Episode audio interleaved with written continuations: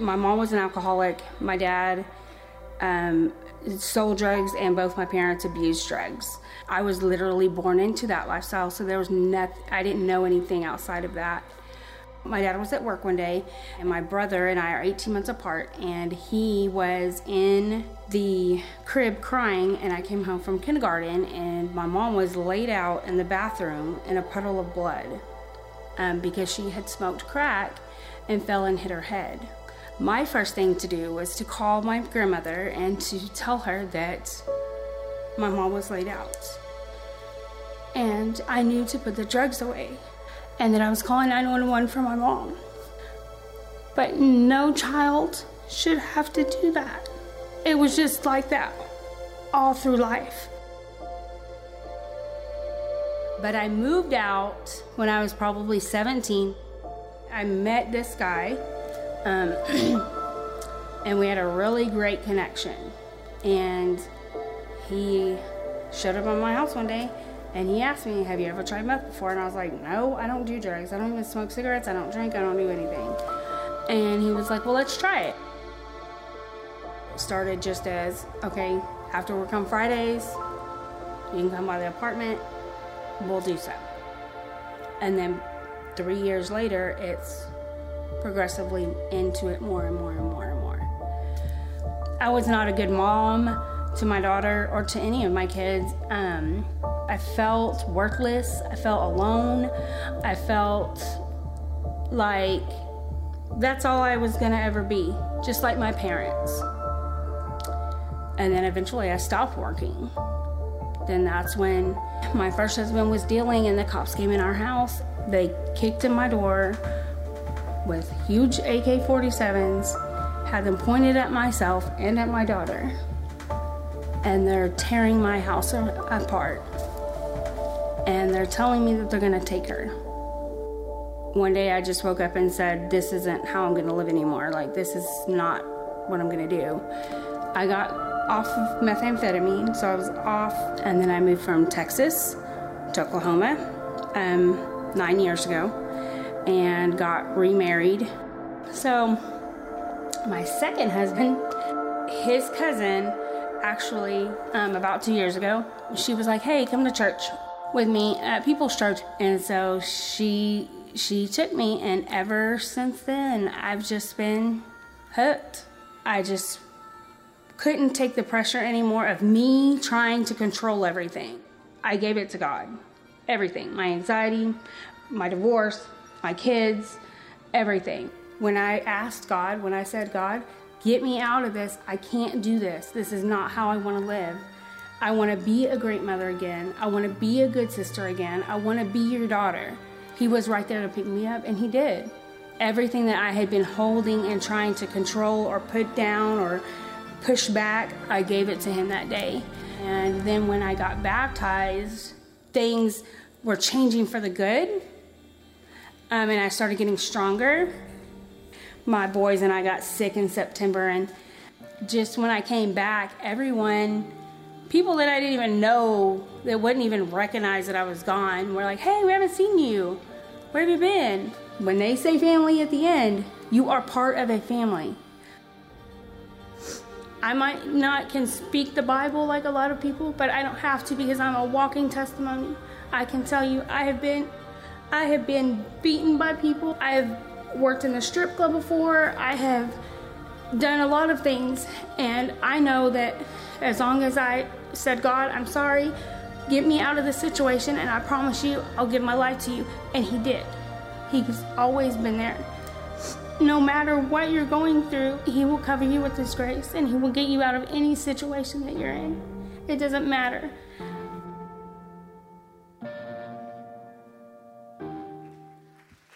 That's why we do what we do.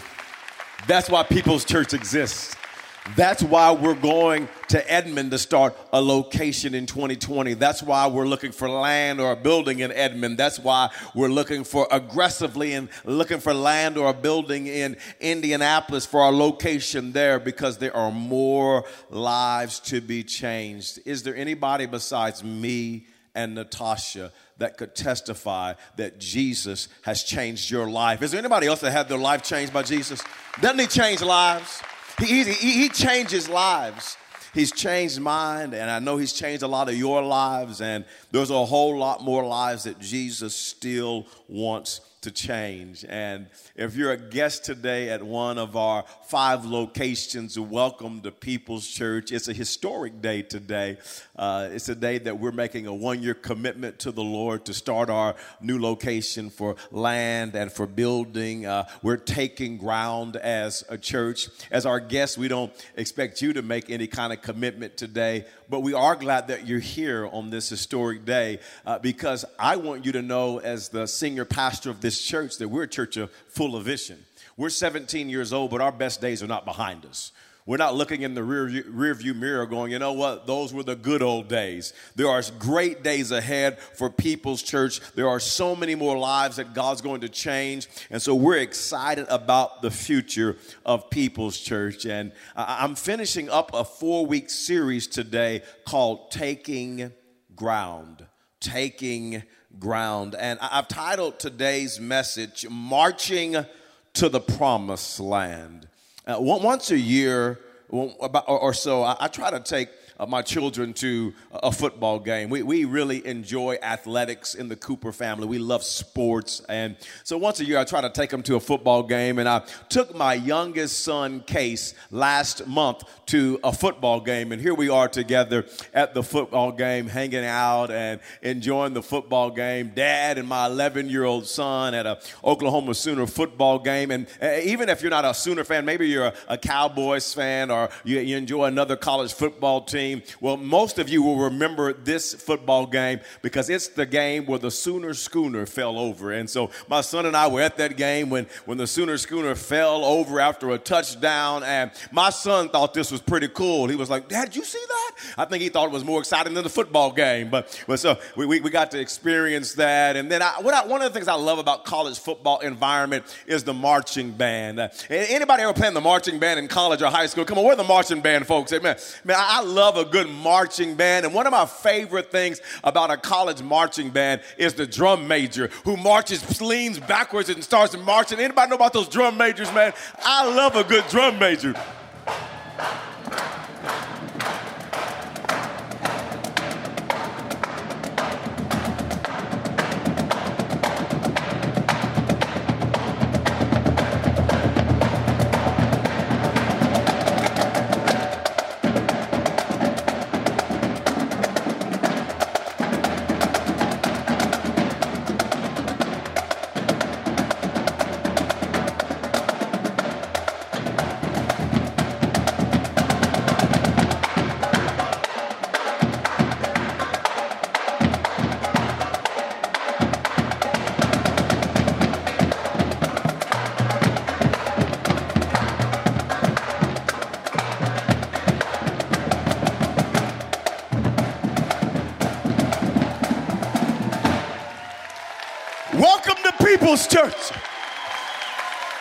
We give it up for Santa Fe High School drumline? Some of them attend our church. Give it up for them today. Marching. I about cut a step, y'all. You know what I'm saying? Marching to the promised land. And let me tell you, when you read the Bible and you read about taking the promised land, God tells Israel to march to the promised land. I want to show this to you in Joshua chapter 6. I'm, I'm, going to be unpacking Joshua chapter 6. So get your Bibles ready, get your pens ready, get your notes ready. You want to take some good notes today. Joshua 6 and verse 1 says, Now the gates of Jericho were securely barred because of the Israelites. No one without and no one came in. Then the Lord said to Joshua, See, come on, in all of our locations, everybody shout, See. Oh, come on, y'all. I'm preaching. Come on. I want. I, I need you to preach with me today. Everybody shout, See. That now you're ready for your pastor today. See, I have delivered Jericho into your hands, along with its king and its fighting men. Here's the key word march. Everybody shout, March. March around the city once with all the armed men. Do this for six days. Here's what I want you to understand to take the promised land. Point number one, you got to march around the wall. You got to march around the wall. People's church, there is always a wall between you and the promised land. I want to help you today. If you're going to take the promised land, don't even be surprised. There is always a wall between you and the promised land. I know some of you are thinking right now, Pastor, is this the exact replica of the wall of Jericho? No, no, it's not.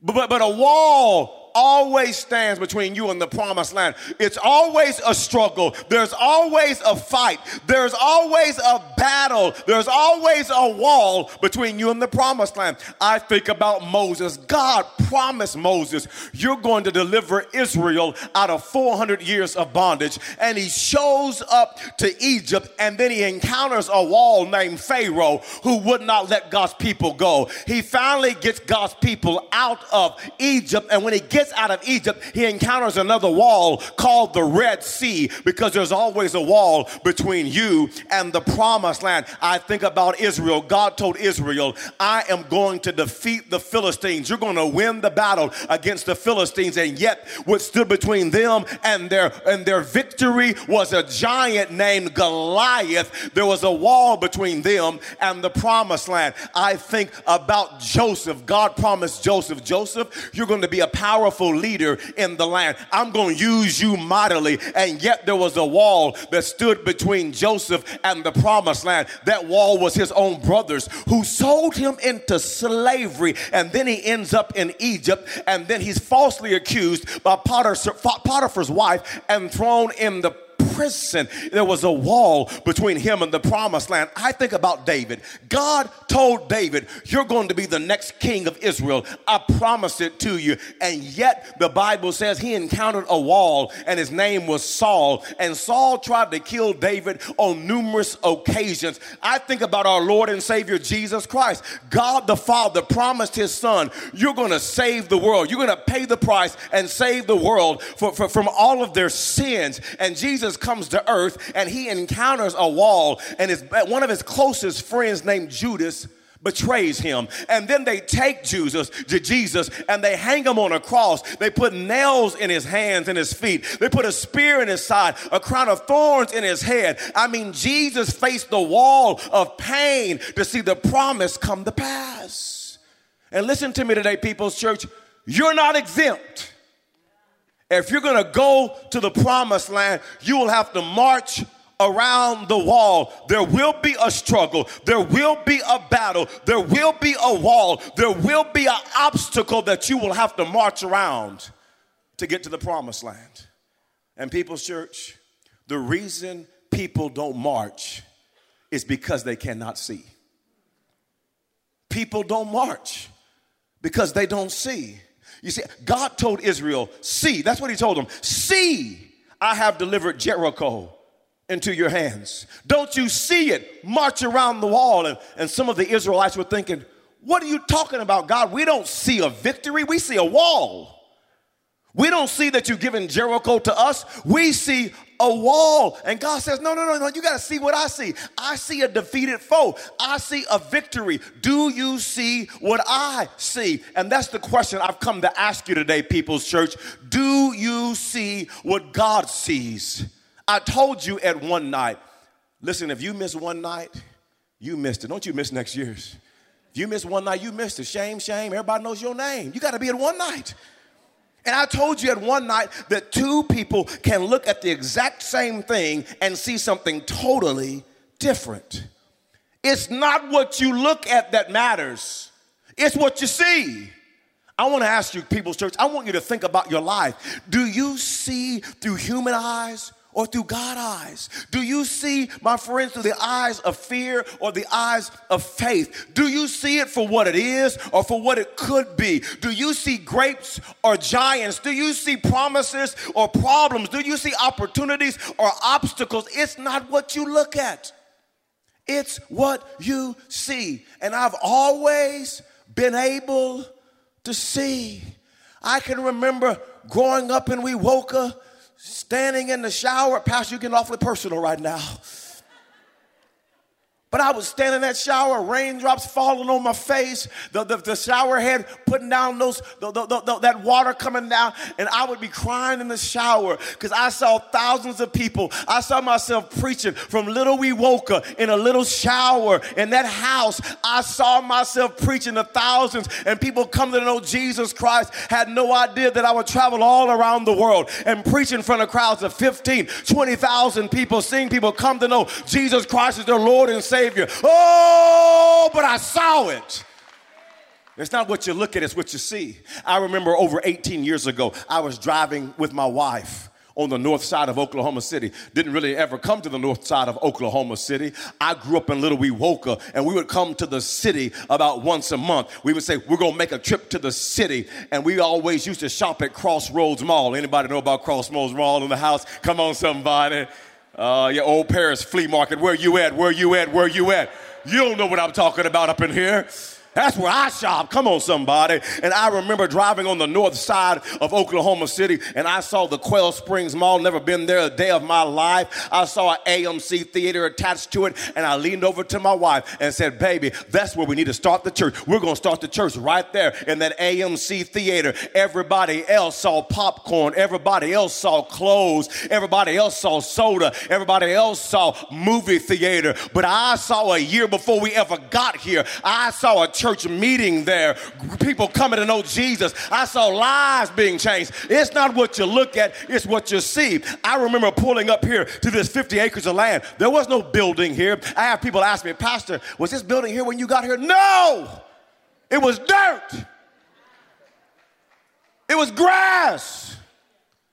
But it's not what I saw. I saw a church where thousands of people would come and give their life to Jesus Christ, and lives would be turned around, and marriages would be put back together again, and people would be set free from addictions right here on this 50 acres of land long before it happened. I saw it because it's not what you look at is what you see. I remember driving around Midwest City and I saw a movie theater. Driving on north, around Northwest Expressway, there was an old movie theater that was an, an, event center, and everybody else saw a movie theater that was vacant. Everybody else saw a, a, an event express center that, and an old movie theater with sloped floors, but that's not what I saw. I saw a church where people would come to know Jesus as their Lord and Savior. I saw it before everybody else saw it because it's not what you look at, it's what you see. And now we got a campus in Midwest Northwest City. Now we got a campus in Northwest Oklahoma City because I didn't just look at what I saw. I, I looked beyond what I, what, what I was looking at and I said, I see something. I see a church where lives are being changed. You listen, do you see a wall? You see an obstacle or do you see opportunities? Do you see giants? That's why some of you are not moving forward and taking ground because you see problems. But, honey, I see promises. I remember me and Pastor Chris dreaming about starting a church in Indianapolis where he's from. And we were talking about it. And he told me about this middle school called Fall Creek Valley Middle School. And everybody else saw snotty nosed sixth graders. But I saw there's a church, there's to be a church right here in this Fall Creek Valley Middle School. And then four years ago, you know what we did? We had grand opening people's church in a middle school where sixth, seventh, and eighth graders meet. And today there'll be 550, 600 people gathered in that middle school, and lives will be, be changed. People are to come to know Jesus Christ because it's not what you look at, it's what you, it's what you see. It's what you see. And then we went and we saw a person called Mabel Bassett, and our opportunity was presented in front of us. Do you see problems or do you see promises? Do you really believe that you can open up the very first prison church in the state of Oklahoma? Yes, we do. We believe we can take God behind bars, and we stepped out in faith and we started the very first prison church in the state of Oklahoma that meets every single Sunday. Our volunteers go there. Ladies at Mabel Bassett, You're not a project for us. We love you. We love you. We love you. I'm honored to be your pastor. It's not what you look at, it's what you see. Come on, somebody thank God for Mabel Bassett. We believe in you, ladies. Your best days are ahead of you. We have not forgotten about you. We love you, ladies. It's not what you look at, it's what you see. Now I see a campus in Edmond. I see us going there and seeing more changed lives next year. I don't just want to stop there. I see us launching a seventh campus. It might be on the south side. Anybody live on the south side of Oklahoma City? It might be, it might, it, it, it, it might be in Shawnee. It might be in Wewoka. Come on, somebody. We might go to rural Oklahoma. I'm telling you, it's not what you look at, it's what you see. I see us getting Indianapolis into an, a building. I see us getting their own facility, a permanent facility where they can double and, and double their impact, double their influence, and see more changed lives. People's Church. You gotta see promises, not problems. You gotta march around the wall. You gotta see it. Number two is this. Number two is this. Number two is this. March when you don't understand everything God is doing. Look at your neighbor and say, That point right there is for you. Go ahead and tell him, That's for you. March when you don't understand everything God is doing.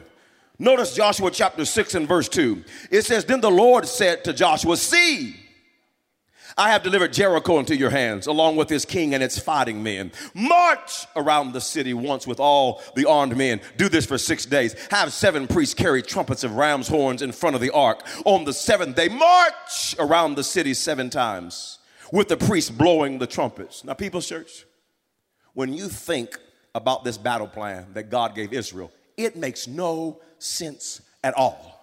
There's this humongous wall that's wrapped all the way around the city. On the other side of the wall are trained fighting soldiers from Jericho. And God tells Israel, here's how you're gonna get to win the battle. I want you to march around the wall. And while you're marching, I want the priest I want the preachers. I want the pastors. I want them carrying ram's horns. And I want them to blow on the trumpet while they're marching.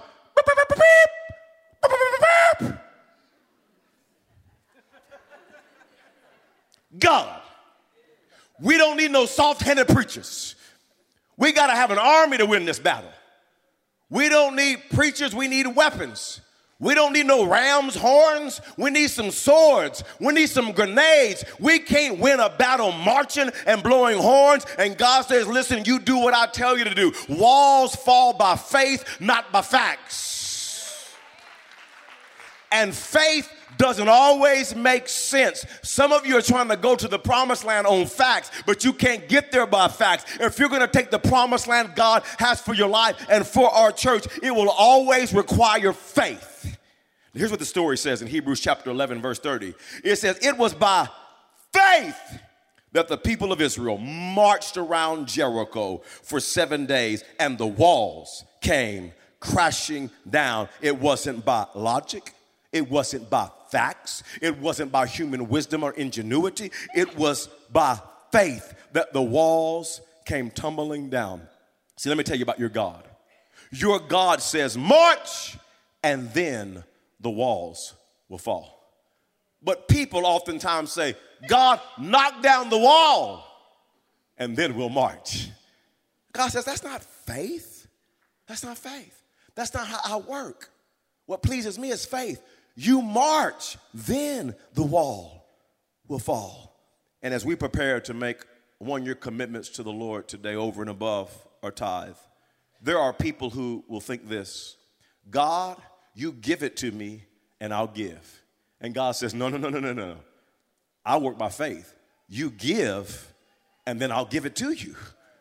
God knocks down walls after we march. You have to have faith in God and march while the walls are still standing. Commit while the walls are still standing. Take steps of faith while the walls are still standing. Martin Luther King Jr. said, Faith is taking the first step even when you don't see the whole staircase.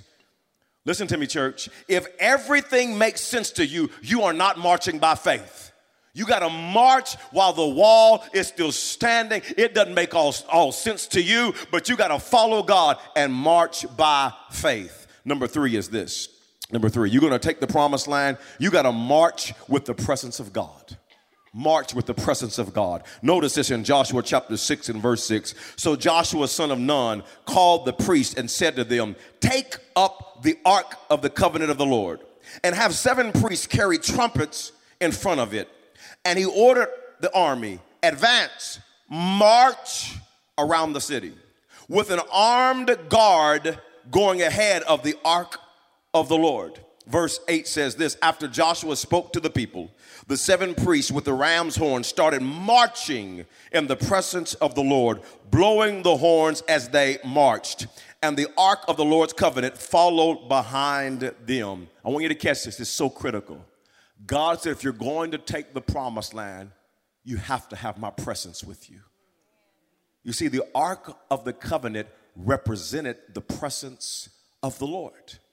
And the reason that some people never advance, they never take the pro- promised land, they never seize the promised land and take ground is because they don't realize how important the presence of the Lord is. I've been teaching you in this series that listen, we are in a spiritual battle. What you're fighting today, the battles that you're fighting are more spiritual than you realize. And you cannot fight a spiritual battle with carnality. You cannot fight a spiritual battle with your flesh. You fight a spiritual battle with spiritual spiritual weapons, you gotta have God's presence with you. And the scripture says this the scripture says that the Israelites knew how important God's presence was, that they had armed guards guarding the Ark of the Covenant. They had armed guards guarding the presence of the Lord. And People's Church, if you're going to make it to the promised land, if I'm going to make it, if we're going to make it as a church, we've got to guard the presence of the Lord. You say, Pastor, what does that mean? Listen, if we're going to make it to the promised land, we got to guard our Bible reading time. We got to guard our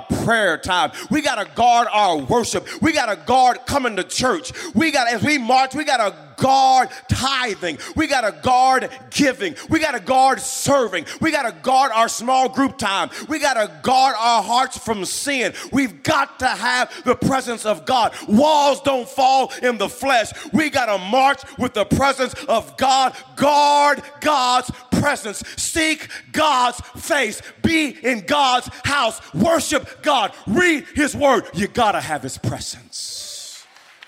Got to have His presence. You got to have His presence. March with the presence of God. Number four is this. Number four is this. March together.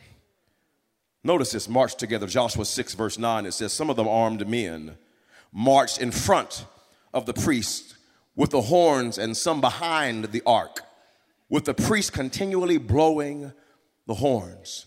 What I want you to catch here is it took them marching together to take the promised land everybody doing their part. Scripture says some carried the ark. Scripture says some guarded the ark from behind, some guarded the ark in the front. Some, the preachers even were part of it, and the priest walked and blew the trumpets. Everybody had to do their part to take the promised land. In People's Church, the only way that we can take the promised land is we need everybody to do their part. And you know what happens in seasons like this? Is there are some people that are fired up to take the promised land and they're ready to march. And there are others thinking, I want to sit it out. I don't want to be a part of that. I, am just, I got too much going on in my life.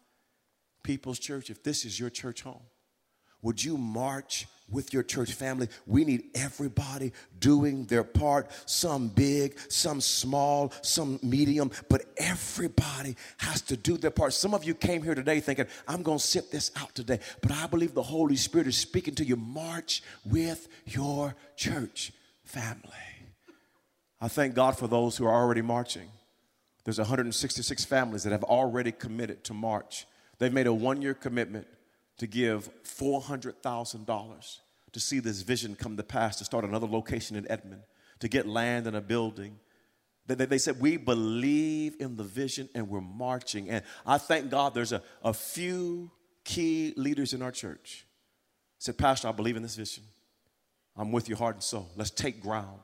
Our best days are ahead of us. And they've set up a matching fund of $250,000. And they said, as our church gives, if they give $100, we're going to give, make it 200. If they give 1,000, we're going to make it 2,000. If they give 5,000, you give 5,000, they're going to make it 10,000. If you give 10, they're going to make it 20. If you give 25, they're going to make it 50. If you give 50,000, they're going to make it $100,000. They say, We are marching, we're committed, and People's Church, we need you to march with your church family. That's why we created these vision commitment cards. And even on the back of these cards, we showed you the different gifts. Somebody might be $100, somebody might be 100,000, somebody might be a million, but all of us doing our part. Nothing's too small, nothing is too big. It, here's how you take the promised land. Everybody marching together, everybody doing their part. Everybody saying, I play a part in moving my church forward. Everybody shout, march together. Number five, number five. This is my favorite point. This is my favorite point right here, right here, right here. March when there is no shout. I want you to see this. The next verse, Joshua 6 and verse 10 says, But Joshua had commanded the army, do not give a war cry, do not raise your voices, do not say a word until the day I tell you to shout, then shout. He said, if we're going to take the promised land, we have to learn to march when there is no shout.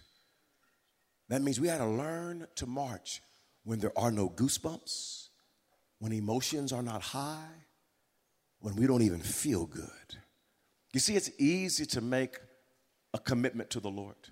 People do it all the time. They make a commitment. God, I'm committed to pray. I'm going to pray, God. I'm committed to read my Bible and God, I'm going to be at church every single Sunday. God, I'm going I'm to serve in a ministry. I'm, I'm going to tithe, God, faithfully. I'm going I'm to give above my tithe the dream builders to see the vision come to pass and to take ground. God, God, you know what? I, I'm going to invite people to church and invite my coworkers. God, I'm, I'm making a commitment to you. But what happens to so many people is they make a commitment to the Lord, and about two days in, they're like, whoo, I'm tired. Man, God, I've been, I've been marching for two weeks. I think I, somebody else needs to march. God, I've been, I've been serving in the kids' ministry and, and, and, helping the children and serving in the youth ministry. I've been doing it for three months. God, somebody else needs to do it. God, listen, I've been giving, Lord, for years. I've, I've been giving to the church and, and tithing. God, let somebody else do it. I, I'm taking a break. And so people stop marching. And the only way to go to the promised land, people's church, is you have to march even when you don't feel like it. You got to march when there is no shout. It's not all about emotions and, and hype. It's about, you know what, God, I'm going to stay faithful to you when I don't feel like it. I'm going to stay faithful to honor you and to obey your word when my emotions are not high. I'm going to be faithful to honor you when I'm tired. I got to march when there is no shout. And then today we're going to make commitments to the Lord. And then in a week and a half from now, it's going to be Thanksgiving. Some of you are going to be in a food coma after it's all over. To eat so much food. And December the 8th, between Commitment Sunday and December the 8th, there's going to be time that passes by and you'll be excited today and God is moving in hearts. He's speaking to us. But now the key is do we follow through on our commitments? December the 8th on the miracle offering, give as much as we can, as quick as we can, and get seed in the ground. And God brings a harvest. And I actually believe on December the 8th that we could actually get all of that, all of that matching fund in one day. I believe we could give 250,000 and get the matching fund in one day because we're going to march when there is no shout.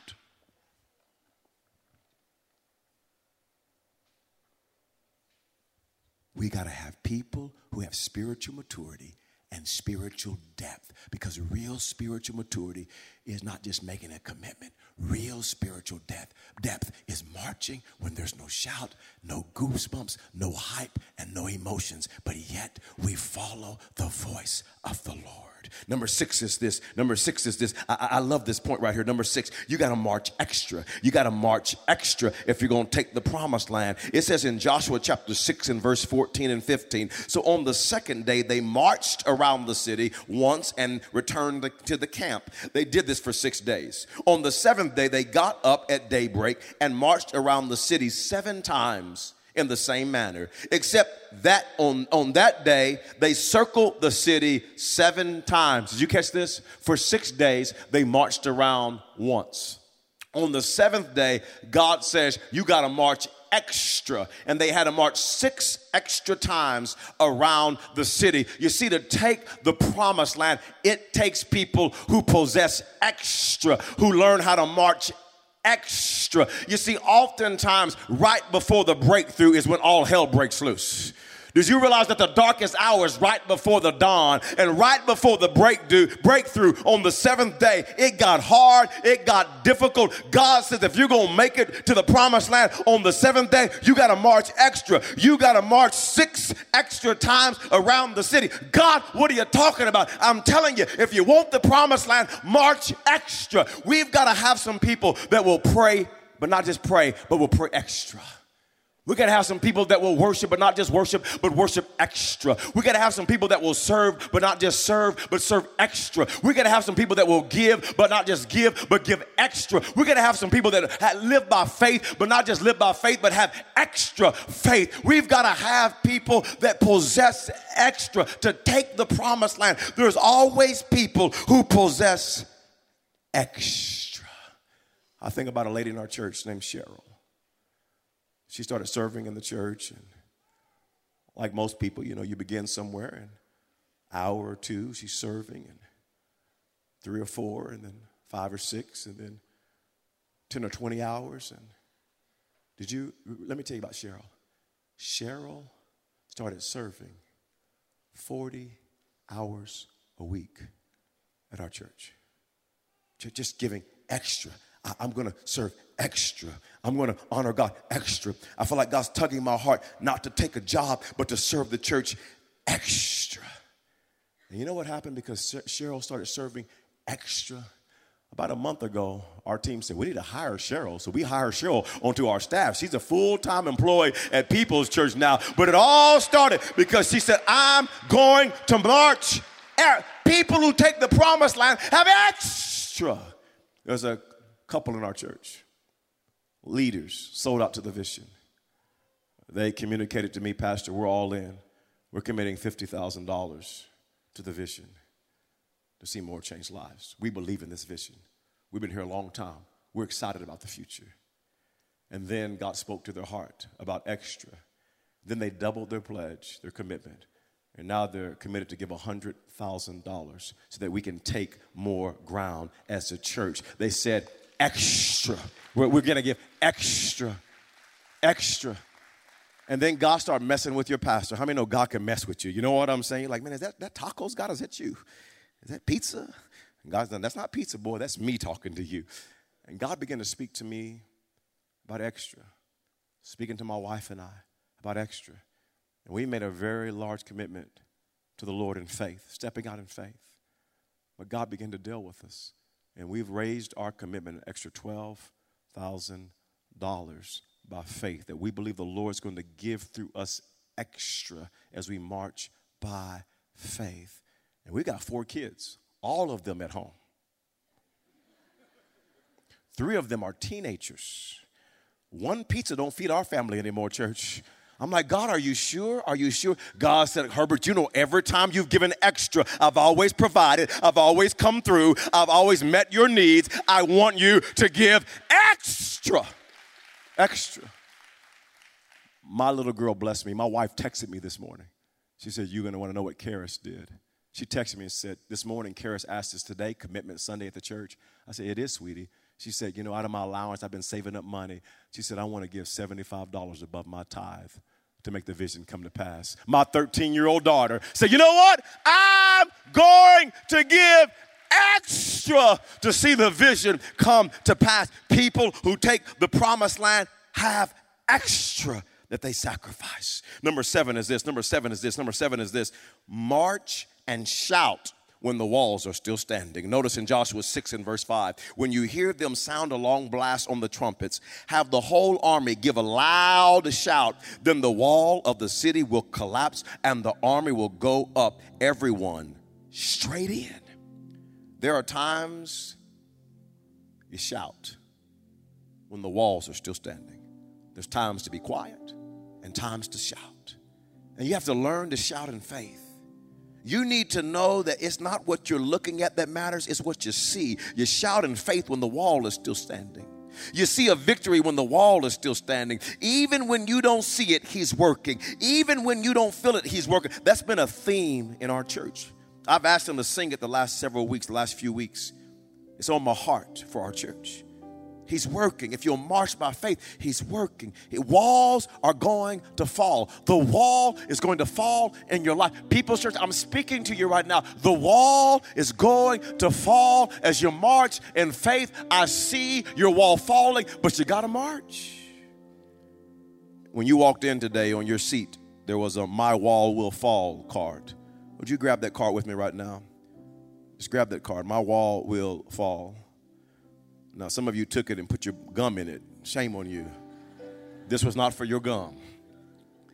Would you grab this card right now? I would love everybody to participate because we want to pray for you. And I want you to write down, as you march in faith today and making a commitment to the Lord, I want you to write down, don't write your name, just write down, what wall are you believing to fall? It says, as I march in faith, I'm believing God is going to knock down the wall of what wall do you need to fall in your life? Would you write down that wall? I want everybody to participate because you know what? Even participating as an act of faith, saying, God, I believe you're going to knock down a wall. Maybe it's in your marriage, maybe it's in a relationship, maybe the walls in your finances, maybe the walls with a child that needs to come to know Jesus Christ, maybe the walls in your health, maybe it's at your job, maybe you're believing for that big business deal to close, maybe your wall is with is, is, is, is, is at your school, whatever that wall might be, would you write down that wall today? And as we turn in our commitment cards, we're going to turn these cards in, and I'm telling you you, we're going to pray over these as a staff, and we're going to see walls come down. And I see it, church. Walls are going to come down in your life. As you step out in faith and make a commitment and march by faith, walls are going to come down. Be sure to write down your wall so that we can be praying for that wall to fall in Jesus' name. Verse n- number eight is this. Number eight is this march in and take the city. March in and take the city. It says Joshua 6 and verse 20. When the trumpet sounded, the army shouted, and at the sound of the trumpet, when the men gave a loud shout, the wall collapsed. So everyone, would you say everyone? People's Church, we need everyone to participate. As your pastor, would you listen to the voice of the Lord? Nothing's too small, nothing's too big. But everyone charged straight in and they took the city. That means they didn't just shout, they didn't just march. At some point, you got to move forward and take the city. And that's what today's all about. These Vision 2019 20 commitment cards in the back of your seatback pocket. Would you grab one of these? If you're a guest, feel no obligation to participate, but all of our attenders, this is your church home. Would you grab one of these cards? And would you pray about right now the commitment the Lord wants you to make over and above your tithe? And there's a box that says there, I commit to tithe 10% of my income, and right underneath that it says, I commit to give above my tithe over the next 12 months to Dream Builders. What's the amount over the next 12 months God is speaking to you about giving? 100, 1,000, 5,000, 25, 100,000, 50,000? What's the, what's the number God's speaking to you to give? You put that in that box there. And be sure to write your name and information on this Vision 2019 2020 commitment card. If you don't write your name and information, we'll, we'll, we will not be able to count your card in the total. We have to have a name so that we can know that, hey, I'm pastor, I'm all in. My name's here, my information's here. And on the back of the card, you can notice the different gifts that are needed. How many people to give what amount over the next year to hit the goal. And right now, I'm going to pray for you because I believe God is speaking to hearts right now.